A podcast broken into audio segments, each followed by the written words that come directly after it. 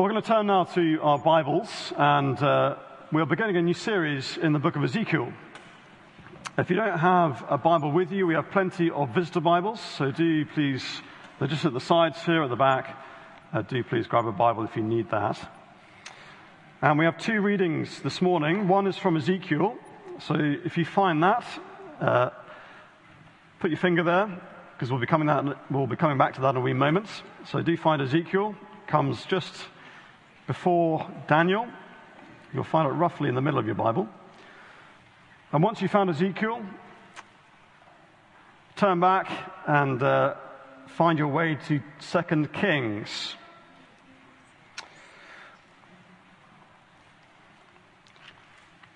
So it's about a third of the way through your Bibles. You'll find the books of Samuel, and then Kings, and then Chronicles. So find Second Kings I'm going to read a few verses there before we turn to Ezekiel. So 2 Kings chapter 23, and reading from verse 36. And this will help us give us a bit of the context, the historical context for where Ezekiel is. Ezekiel is a prophet living in Jerusalem, and he's living in the times of a real chaos as the Babylonians come to invade and uh, we're reading about these days. So, 2 Kings, chapter 23 and verse 36.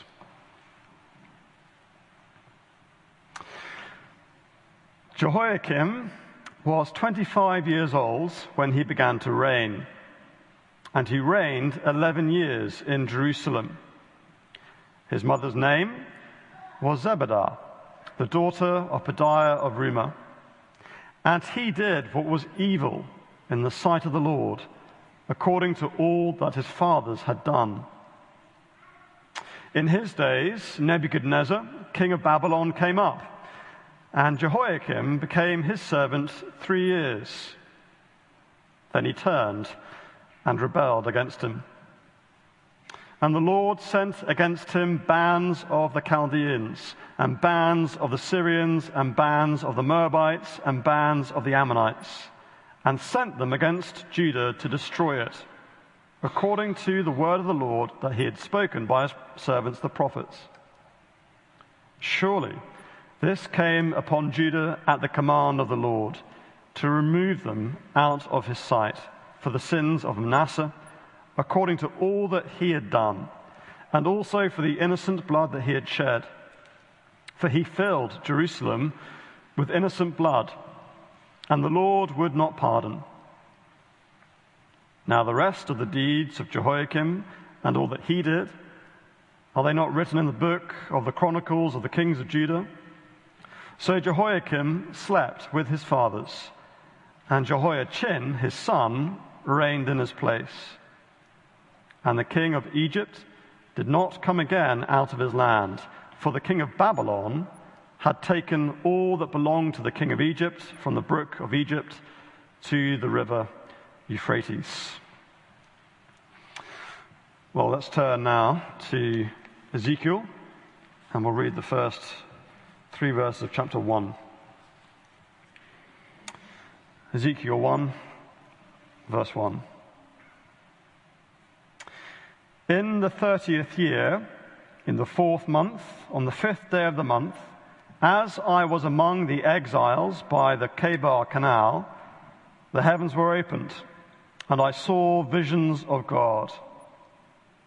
On the fifth day of the month, it was the fifth year of the exile of King Jehoiachin. The word of the Lord came to Ezekiel, the priest, the son of Buzi, in the land of the Chaldeans by the Chebar Canal, and the hand of the Lord was upon him there. Amen. May God bless his word to us this morning. Well, perhaps you'd turn with me to the beginning of uh, the book of Ezekiel, and uh, we're introducing uh, this new series today. You should all have on your seats uh, a little handout, which gives you an introduction and a bit of an overview. You can tuck that in your Bible and refer to it over the coming weeks as we uh, study it together. Ezekiel is one of the major uh, prophetic books uh, of the Bible, but perhaps it's rather neglected due to its length, uh, its mystifying visions, its rather lurid language, and, uh, well, the relentless doom and gloom for about two thirds of its length. People don't want doom and gloom preaching, do they? Well, don't blame the preachers, blame the author. Uh, a lot of the Bible has these things. Certainly didn't stop Ezekiel, much as his hearers did not like at all what he was saying, because his message was about the most important thing in this whole world, and that is the glory of the living God and the vindication of God's glory in the eyes of the whole world, because God's glory, God's name, has been besmirched and blasphemed in this world by the relentless rebelliousness of the sinful hearts of human beings. And above all, of course, by the terrible sin of God's own people. The people called to bear his holy name, to show his holy glory to the world. And so, as a result, the world thinks that God has no power, or that God is not good, that he's neither glorious nor holy. But the God who made the world and rules the world and loves the world says, I will set my glory among the nations. I will show my greatness and my holiness and make myself known in the eyes of many nations. And then they will know that I am the Lord. Ezekiel 38 and 39, and all through, in fact. That is the great refrain of this book. God's glory will be revealed to all nations. But there's both horror and hope in that promise. Because God's glory, His holy glory, can be revealed and, and totally vindicated in the eyes of the world only, only through both the reality of His people's judgment and in the restoration of their hope. So it's a long book, perhaps a very uh, unfamiliar book. And before we uh, start digging into the detail next week. Today I want to take a, a bird's eye view, really, to look at the big picture of Ezekiel's world, uh, Ezekiel's work, and a little bit about Ezekiel's words. First of all, then, Ezekiel's words, the time, uh, world, the times for God's people that we're dealing with. First verse of chapter 1 uh, sees us on the 31st of July, 593 BC. It's about 2,600 years ago. And yet, actually, how little the world has changed. Then, as now, it was a world of small nations caught up in the power struggles of great empires and their wars of conquest, their thirst for commodities. I suppose in our more recent history, it's been countries like uh, Korea, Vietnam, and Afghanistan, and others where Eastern powers and Western empires have clashed. Today, of course, Ukraine is the hapless pawn in the middle of a struggle, a struggle of fading empires, east and west, trying to retain uh, their grip on power. In the 6th century BC, it was the Assyrian Empire that had been the once mighty power, and its power was waning. And Egypt on the one hand and Babylon on the other were trying to carve up the territory and uh, get the gains and the impetus. So there were fateful days uh, in geopolitics, like the days, I suppose, after World War II, when at Yalta, uh, the Allied powers carved up most of Europe, and as a result, I suppose, plunged the world out of a hot war into a cold war for about another 50 years. And here you have little Israel and Judah caught in the midst, right in the middle of what we call the Fertile Crescent. That is the, the habitable land uh, around uh, the Arabian desert. I think we'll put a little map up uh, if we can in, in a second. What you have there in the northeast is the fertile rivers of the Tigris and the Euphrates, and that watered the uh, lands of Babylonia and Assyria. And then right down in the southwest, you have the, the river Nile, which gave fertility uh, to Egypt and gave life and power there. That's the, the land of civilization. And Israel, of course, sits right in the middle between all of these. So Ezekiel's world is the real world. Make no mistake, this is about real earthly history. But this history, and indeed all earthly reality, is just part of a much bigger story. And that's the story of heavenly rule. The story of God's kingdom and God's people unfolding inexorably towards its consummation. Verses 1 and 2 here of Ezekiel chapter 1 is where the story of the book of Kings comes to its end. The fading glory that Phil was speaking about last week is now utterly finished, and the promised exile has begun. And it's Ezekiel's 30th year of life, verse 1. And it's the fifth year of exile of King Jehoiachin that we read about in 2 Kings chapter 24. And so Ezekiel, a man of God, a man of faith, finds himself away from Jerusalem and God's temple and by the Babylonian Chebar Canal. Now, a hundred years before this, the northern kingdom of Israel had been utterly overwhelmed by the Assyrian Empire. It ceased to exist. But in the south, Judah stumbled on. And there were some signs of hope, some good kings like Hezekiah uh, and like Josiah. But after Josiah was killed in battle uh, by the Egyptians in 608 BC, a puppet king was set up under Egypt's uh, control. Uh, he was called Jehoiakim. But just a few years later, the rising power of Babylon crushed Egypt at the Battle of Carchemish, and Nebuchadnezzar hauled off some of the uh, uh, nobility of the Israelites at that time to Babylon. That's what you read of in Daniel chapter 1. And a few years later, Jehoiakim in Israel and Judah rather rebelled, and Nebuchadnezzar came against him to siege uh, Jerusalem. And he took away that time as captive the king and all the leading citizens of the nation in 597 BC. And that included Ezekiel, which is why he's now in Babylon. By the time Nebuchadnezzar had arrived in Jerusalem, uh, the king had died, and it was his son Jehoiachin who was the one that was carried off uh, to Babylon. And it's his exile mentioned here.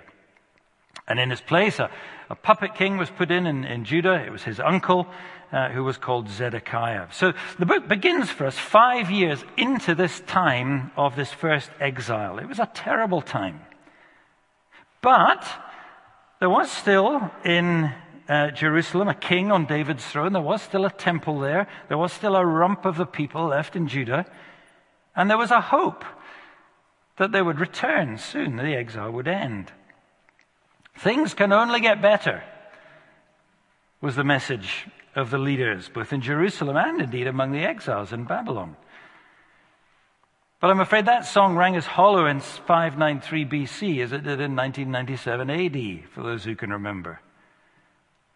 Back in Jerusalem under Zedekiah, there was a growing anti Babylonian independence party itching to rebel. And God's prophet Jeremiah said to them, No, you're wrong. God has done this to you to chastise you. You're going to have to serve the king of Babylon if you want to live.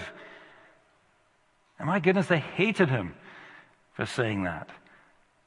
And in Babylon, God's message through Ezekiel was going to be the same to the people already in exile. Things can get worse, and things will get worse. Don't listen to the establishment prophets. It's all propaganda, it's all lies, as establishment messages always are. Jerusalem and the temple are going to be destroyed utterly. And unthinkable as it is to you, it is God Himself who is doing this to you. And it happened. In 587 BC, when Zedekiah did rebel this time, Nebuchadnezzar showed no mercy at all. He besieged the city, he destroyed everything, including the temple, and he massacred the whole army, which ultimately fled utterly in starvation after months of years of siege. And the hinge point of this whole book comes in chapter 33, verse 21, when the news of that appalling reality reaches the exiles in Babylon, five years after the beginning of Ezekiel's ministry here in chapter 1. And his ministry, as Chris Wright says, was five agonizingly tough years among people who could not believe that this unthinkable event would ever happen. And very likely at one time Ezekiel himself would never have believed such a thing could happen. He was born 30 years earlier, 622 BC, the very year that King Josiah discovered the book of the law in the temple and began a great reform of Israel's faith, a great awakening. But then he lived through his early adult life seeing that all being exposed as actually being nothing more than sham. And no doubt he heard the prophet Jeremiah's dire warnings. And he likely saw the terrible hatred and the vitriol towards Jeremiah. And now he is being called to echo that same unpopular message and likely to reap very similar rewards.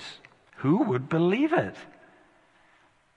God Himself was about to desecrate and destroy His own city and exile the faith and expunge from the land of the book all traces of the influence that had shaped the whole culture of that nation for centuries. Who would believe it? I wonder who would believe Ezekiel today if he came to us. Christians already marginalized, already being shut out of a culture that was once shaped by the scriptures. And people surrounded on all sides by rising empires vying for dominance, whether on the one hand it's the rise of militant Islam in the world, or on the other, the onslaught of the warriors of, of the cultural Marxism that's sweeping the West. If Ezekiel came with a message very different to that of mainstream preachers, oh, revival's coming, God's about to do great and wonderful things in our land. If he came and said, No, worse is coming. Terrible times are coming. Look around, you can see the tide of history turning against the church in your land. We don't want that to be true, do we? It's the last thing we want to be true, but what if it is true?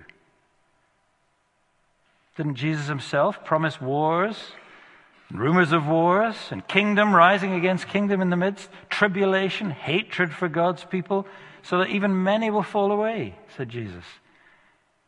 Prey to the propaganda of the false prophets. The people who say, no, no doom and gloom preaching. Everything will be well. Give us something positive. But no, said Jesus, you will need endurance to endure in faith to the end. Because history is real and God's people cannot escape the reality of history either in those former days of Ezekiel or in the latter days, as Jesus said. But nor can God's people, or any people for that matter, escape the rule of heaven. Look at these first three verses here and just see how all these dates and place names and so on, they're inextricably linked. They're inseparable, aren't they, from a far greater reality revealed when, verse 1, the heavens are opened. The vision of God, the Word of God, verse 3, and the hand of God. You see, if you want to understand Earth's real history, you can't do so without a revelation from heaven. It's the rule of heaven alone that can explain this world and its story to the world and to the church. Well, how does that happen? Well, only through revelation from heaven into human history. Only if the heavens open and the Word of God and the Word of the Lord of heaven is heard on earth mediated by his messengers, by the man of God who speaks the word of God. Moses, remember, was called the man of God. He spoke God's words. But he promised, didn't he, there would be many, many successors. And all the prophets of the Old Testament were called that, the man of God. And it meant they spoke not from themselves, but as Peter says, they were carried along by the Spirit of God. And that's why Paul calls Timothy in the New Testament and pastors like him, man of God. Because all true teachers in the church today, likewise, they can't speak their own words. They're just messengers. If the hand of God is upon someone, well, they must speak only the true words of the true God. Otherwise, they've no right to speak at all. So, secondly, let's give some thought then to Ezekiel's work, to the training and to the task he had as God's messenger. Who was he? What kind of man was Ezekiel? Well, his name, Hazakel, means may God strengthen him. And indeed, God did use his personality and his profession and God's providential ordering of history around him to perfectly fit him for this task and the ministry he was called to. And actually, that is always so. No matter how different God's servants are. I think about Peter, the illiterate but the bold and manly fisherman. Very, very different, wasn't he, from Saul of Tarsus, the educated scholar who, who later became so crucial to systematically teaching the theology of the gospel to the church and writing it in his writings. It's rather like how John Calvin followed the pioneering whirlwind of Martin Luther and the Reformation with his brilliant mind, his forensic mind, that so solidified the principles of the Reformation. Well, so it is with all God's servants. And God used Ezekiel's profession. We're told he came from an important priestly family. That's why he was included among the exiles of the elites that were taken to Babylon early on. And his priestly training certainly fitted him for teaching the law of God, as well as for knowing all about the temple sacrifices. So he had a great understanding of Israel's history and of how that related to the whole world around about him. He was deeply steeped in the knowledge of God's outlook on sin and on holiness and on the need for repentance and atonement and all the symbolism of blood and of sacrifice that went with it. And his priestly background actually comes out repeatedly in his language, in particular in the, in the vivid contrasts he gives between the filth and the horror of sin and the, the purity and the holiness of God. So Ezekiel was an establishment man by his background. But God called him right out of that establishment to become utterly anti establishment, speaking against all the, all the state sanctioned prophets and all the priesthood of his day. Ezekiel's videos wouldn't have lasted very long on YouTube or his tweets on Twitter. He'd be shadow banned, then very quickly he'd be totally banned. He'd be hated by the establishment, politicians, and preachers, by all people who want to be just people pleasers. But God used Ezekiel's profession, but he would not allow his profession to use him. Secondly, God used his personality. His ministry was, was full of vivid drama and acting and, and street theater and poetry and allegory, sometimes very bizarre. I mean, I know many Christians who would immediately decry him today as a charlatan if he turned up to confront them. But God won't be squeezed into our tight little boxes. And God used Ezekiel's makeup to the full. I suppose today we would say he was a kind of right brain dominated person. But at any rate, God did not quash his creativity, he commended it. As God commended his language, which is some of the most shocking and vulgar language you'll find anywhere in the Bible. It's very striking indeed because in chapter 3, verse 26, God says that I will shut your mouth, Ezekiel. I make you mute. You will not be able to speak unless I open your mouth and I give you the exact words that you should use.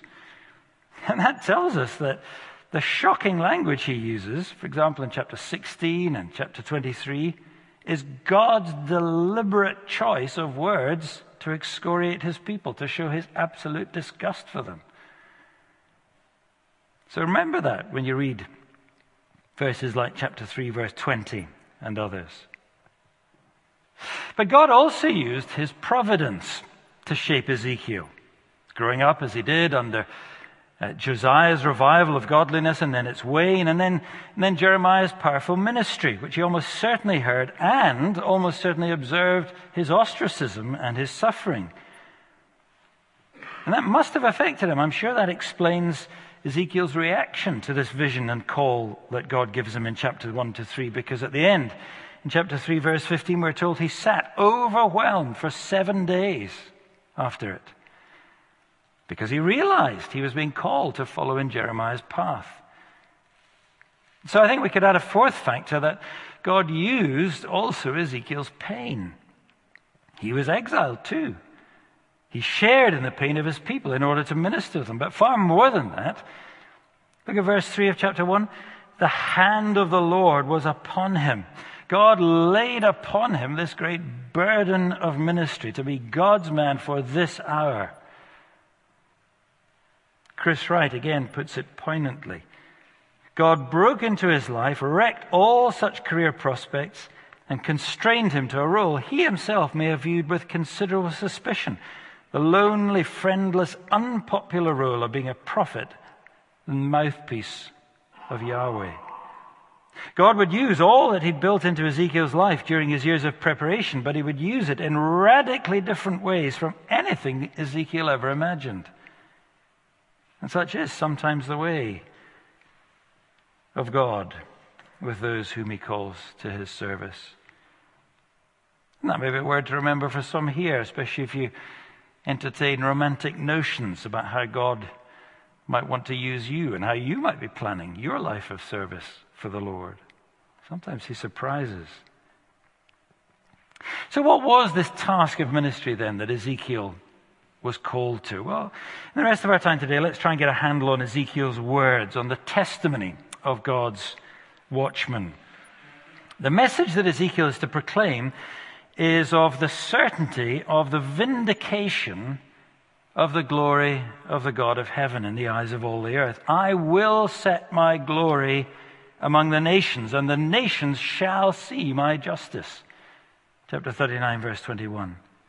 God is not unjust, God is not powerless to judge evil, and the world will see that his glory is a holy glory in the latter days when I vindicate my holiness before their eyes, says the Lord. So I will show my greatness and my holiness and make myself known in the eyes of many nations, and they will know that I am the Lord. Chapter 38, verse 33. And that's what God is doing all through history in the face of human sin and evil, and especially in the face of his chosen people's rebellion as he displays to the world his impartial justice by chastising them in the view of everyone, to show the world his true goodness and justice, to show them his glory, but also, extraordinarily, to display his profound mercy to his people. The people of his own name, but who have profaned his name among the nations, yet he will bring them back and cleanse them and renew their hearts and vindicate his name, showing not only judgment, but great mercy. I have rebuilt the ruined places, I have replanted what was desolate. And then the nations left around you will know that I am the Lord. I have spoken, I will do it. He says at the end of chapter 36. After such a calamity that they could not imagine has happened, there is a message of hope. And Israel's restoration to their land will bear testimony to the world that God is not defeated. But Ezekiel's message, especially in the later chapters, they make clear that he foresees far more than just a, a, historical vindication of the glory of God in the sight of the world. His vision lays out the ultimate future the fulfillment of all God's promises right from the beginning of history for all the nations of the world, that at last, somehow, through Israel's story coming to its climax in the latter days, the knowledge of the glory of the Lord will fill the whole earth. And his temple will bring nourishment and joy to all the nations, all who are gathered, to share in an inheritance among the tribes of Israel, his people and all will dwell in peace together with him. The very last line of the book says it will be a place called the Lord is there. So you see, Ezekiel's message is not just past history, it's about future glory. And that means it's as relevant for the church today and the world today as it was for Israel and the world in Ezekiel's day. We can maybe summarize the message about the glory of God under three headings, and that's on the bottom half of uh, your handout there. First of all, and this is what dominates the first three chapters of the book, is God's glory revealed. The reality of God's glory is proclaimed to Ezekiel so that he can bear witness to others. Now, we'll come back to that next time, but the heart of the great vision that constitutes Ezekiel's call reveals staggering truths to him about the real nature of God's sovereign greatness. God's glory is unrestricted.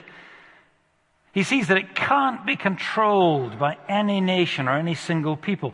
Chapter 1, as we'll see next time, it has a, a great vision of God's throne. And the throne has wheels, wheels within wheels. In other words, it can move anywhere, unrestricted, uncontrolled by anyone else. And the most staggering thing, really, about these early chapters is that what we have here is the most glorious vision of the glory of God in the whole Old Testament. And where does it happen? Outside, outside the Holy Land. Yes, God had chosen Israel to be his people of witness to the world, to be his lights to the world, but he is not dependent on man. He's not restricted by human failure. Far less is he controlled by human pride and possessiveness. He will move where he wills. He will make his glory known. And actually, that should be a great comfort to us, shouldn't it, as the church? That God is not restricted by his church's failures.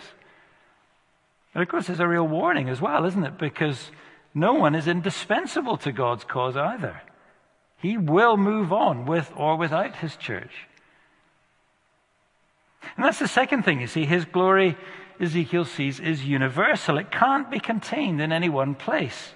Verse 3 God is there in the heart of Babylon, towering above even the earthly power and empire of the day. God is truly transcendent, He is sovereign over all the earth. And it took the exile, actually, to really drive that reality home to Israel. That their land was not the only place, the only sphere of God's interest and His care. I sometimes wonder whether for us Western Christians today, so shaped by our centuries and centuries of Christian culture, I sometimes wonder if it will take a catastrophic calamity for us to realize that God is not dependent on our Western culture our Western world. That he can easily abandon it without any loss to his kingdom plans and his purposes, without any loss to his mission to the world. But third, notice that for Ezekiel, he also finds that God's glory is very personal. Verse 3 The Lord, uh, the hand of the Lord was upon him. God's glory can't be controlled, it can't be contained, but it must be confronted by every single human being. And God reveals his glory to Ezekiel personally so that he can witness to others. And his testimony is to be that of a watchman who sees what's coming and who wakes up everyone else with words of rousing warning. Ezekiel's called to be a watchman who warns about the coming judgment of God, but also who woos God's people with words of saving hope. In chapter 3, as we'll see, before all these oracles of judgment, God says in verse 16, I have made you a watchman for the house of Israel to give warning from me.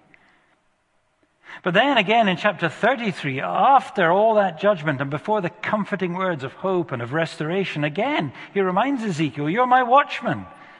To say to the people, Why will you die? Turn, and you will surely live. God's glory is revealed to his watchman. But the watchman's first word is a grim one. Because the whole of verses uh, of chapter 4 to, verse 20, uh, to chapter 24, the message is all about God's glory being removed. The removal of God's glory is pronounced by Ezekiel to warn God's people to take him seriously, to respect him, and to repent deeply. What's his message? Well, it's very simple. Total destruction is coming. Complete exile is coming. Chapter 7, verse 5 Disaster after disaster. Behold, it's coming. The end has come. I will pour out my wrath on you. Your doom has come. And on and on, he proclaims the exact certainty of it. And also the necessity of it, because God's glory is holy and his people have so profaned it.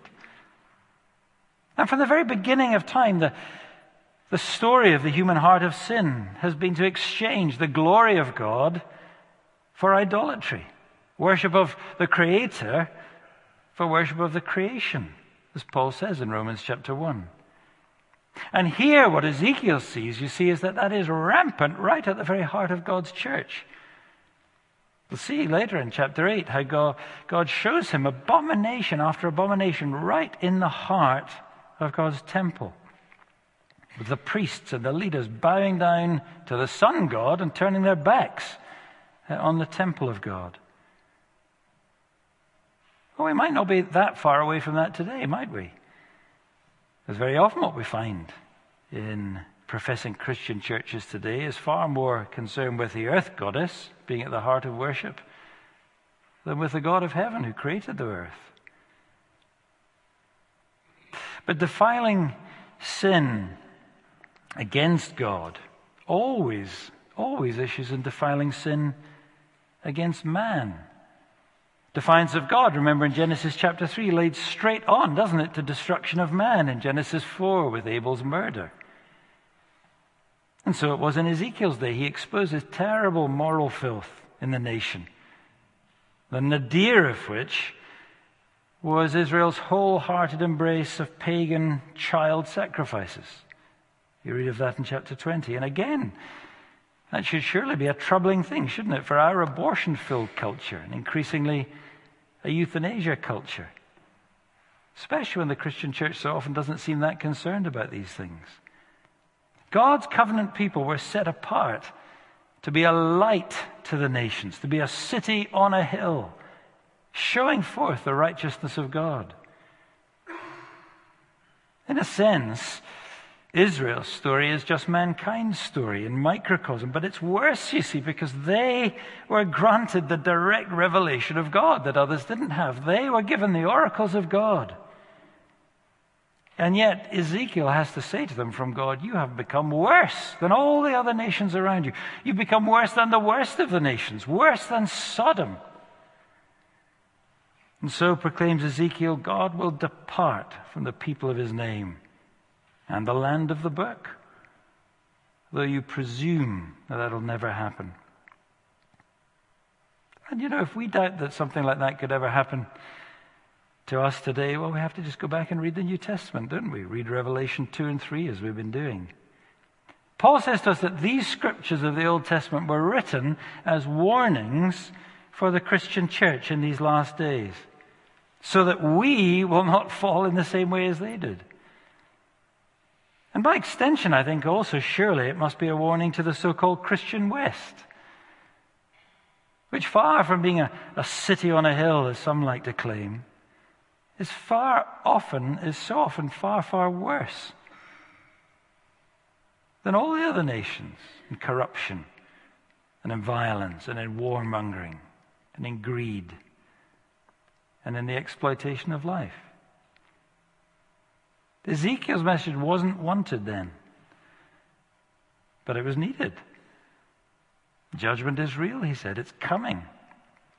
God's glory will be removed from where it is being profaned and polluted. It must be because God is just. And that's the message of these early chapters. And it will begin, says the Lord in chapter 9, verse 6, at my sanctuary. Peter quotes that verse, doesn't he, in 1 Peter 4? Judgment begins at the house of God. A very chilling thought, isn't it? God is saying that he will judge the whole nation by first dismantling and eviscerating the church. They will bring a famine of the word of truth, and the result will be that the whole culture will sink into falsehood and lies and into the immorality and into the corruption that always follows the death of truth and the death of righteousness. That's a very chilling thought. And yes, as God's watchman, judgment is real, it's necessary, it's essential. And it is coming, worse than you can ever imagine. And it does come. And as I said, chapter 33, verse 32 comes with the news Jerusalem has been struck down. And God says, I have made the land a desolation because of their abominations. I've done it because of your abominable wickedness. But, and only after that reality of God's judgment has sunk in, can God give this message to a humbled people. But he says judgment is real, but it is restrained. It's not forever. And the prophet had hinted about this in words of hope amidst his oracle of judgment. You see it in chapter 11 when God says he himself has nevertheless been a, a sanctuary for them in their exile and he would gather them again after judgment. But after thir- verse, uh, chapter 36 onwards, his message is one of growing hope, of a new exodus, a new beginning, ultimately. And something that he describes in terms of the recreation of the whole earth. The land that was desolate will become like the Garden of Eden, he says. And his gathered people will have their stony hearts utterly changed and cleansed and renewed by the Spirit of God himself. And so from chapter 33 to the end of the book, Ezekiel's third great movement shows us God's glory restored. The return of God's glory is promised by Ezekiel to give God's people hope, real hope that God will be vindicated as both a righteous judge and, and as a merciful savior. Why would God do this for such a sinful people? Well, he says in chapter 36, verse 22, not for your sake O house of Israel, but for the sake of my holy name. And the nations will know that I am the Lord when through you I vindicate my holiness before their eyes. And you see, the Apostle Paul confirms, doesn't he, in Romans chapter 3, that God's ultimate concern is to show forth his righteousness, that he is fully just in judging sin which in the death of his own Son on the cross he did once and forever to propitiate his own wrath in his own person, in our place. And he did it so that he may seen, be seen to be just, but also the justifier of the one who trusts in Jesus. He does what he does for the sake of his great name and for his great mercy. I have no pleasure in the death of the wicked. Why will you die? Turn back and live, he says again and again through Ezekiel. And so God's glory will be displayed in the world in redeeming righteousness, making all things right, but not without righteous retribution on all things that are wrong. Chapters 33 to 48 paint a wonderful picture of the restoration of his true people through repentance and renewal of heart. But chapters 25 to 32, which are delivered to all of the nations during the siege of Jerusalem, remind them that they must also take note. If Peter says, if judgment begins at the household of God, what will become to the rest of mankind who do not obey the gospel of God? All will surely perish who don't turn and live, is the message. But I have no pleasure in the death of anyone, says the Lord. Turn and live. Ezekiel's words, you see, about the restoration of God's glory worldwide through his ultimate judgment and salvation, that's what the whole climax of the book is about. And that will come, he says. When? Well, when God's ultimate ruler replaces all the corrupt shepherds, the kings of his people. I myself will shepherd my people as their king, declares the Lord. And he will usher in ultimate rest and righteousness. I'll put my spirit in you, and you'll be my people, and I will be your God.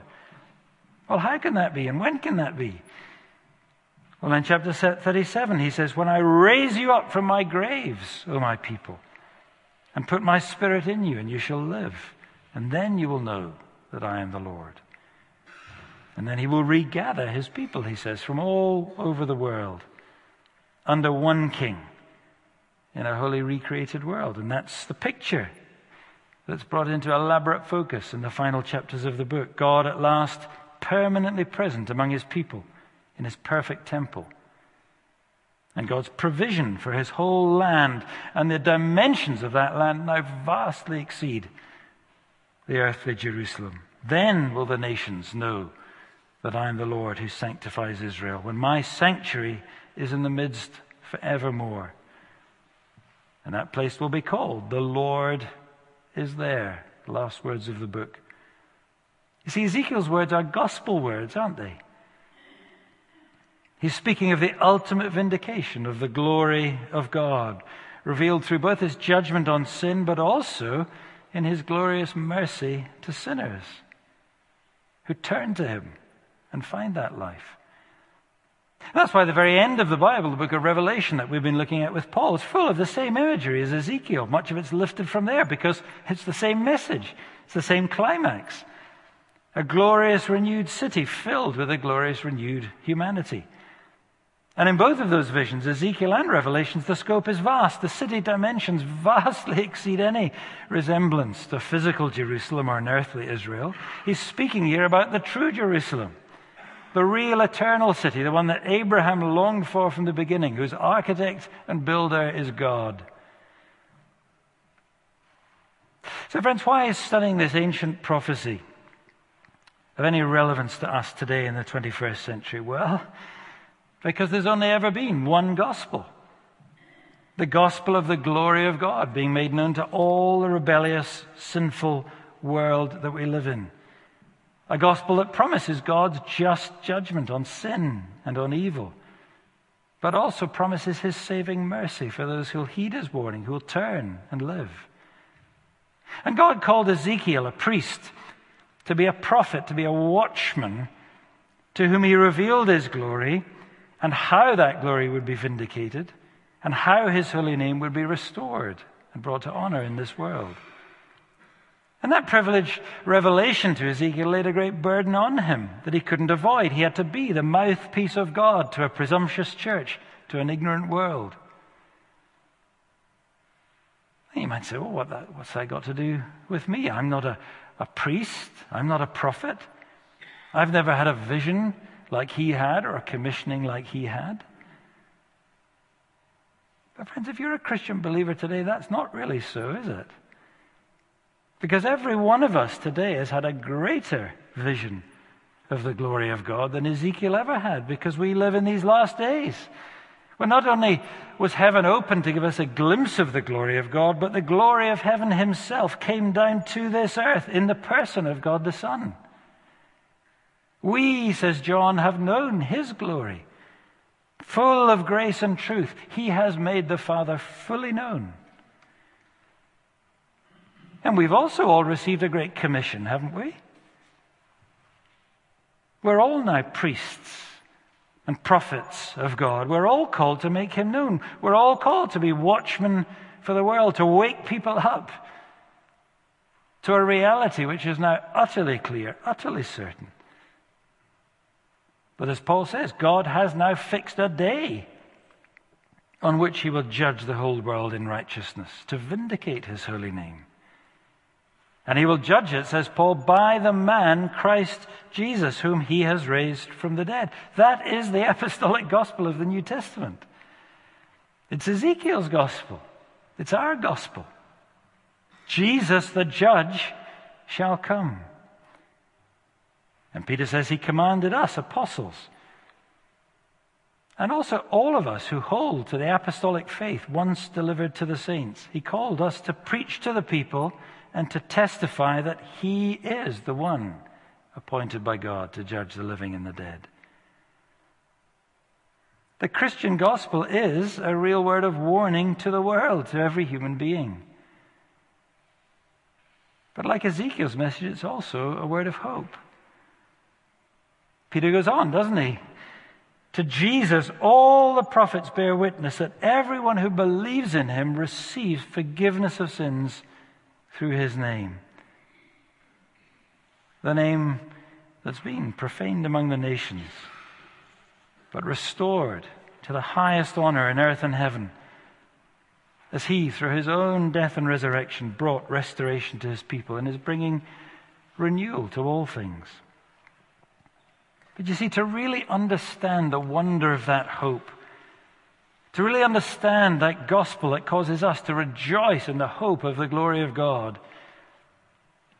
we need to understand, don't we, what the removal of God's glory for our lives really means.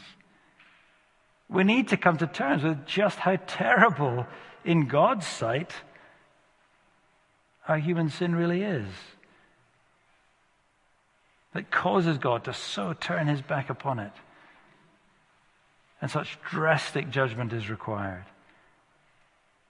And that's what so many of these harrowing chapters in Ezekiel do for us and do, do to us. Because they hold up God's mirror to us. And they force us to deal with the real truth about ourselves and about our world and about the church. And it's very uncomfortable. It's very painful. But they also teach us, don't they, to to know deeply about the sheer grace of God, the sheer mercy of God, who, despite all the relentless darkness, all the relentless deviance of our hearts, a God who still says again and again, with unfailing monotony, despite it all, You shall be my people, and I will be your God. I have spoken, and I will do it. So, friends, let's pray that as we, as we study these words through Ezekiel, He'll grant us, as Paul says, all Scripture is given for. Grant us wisdom to salvation through faith in Christ Jesus. And also to equip us as messengers of God for all the work that He's given us in our day, for the vindication of the glory of God and the vindication of the name of our Lord Jesus Christ in the world.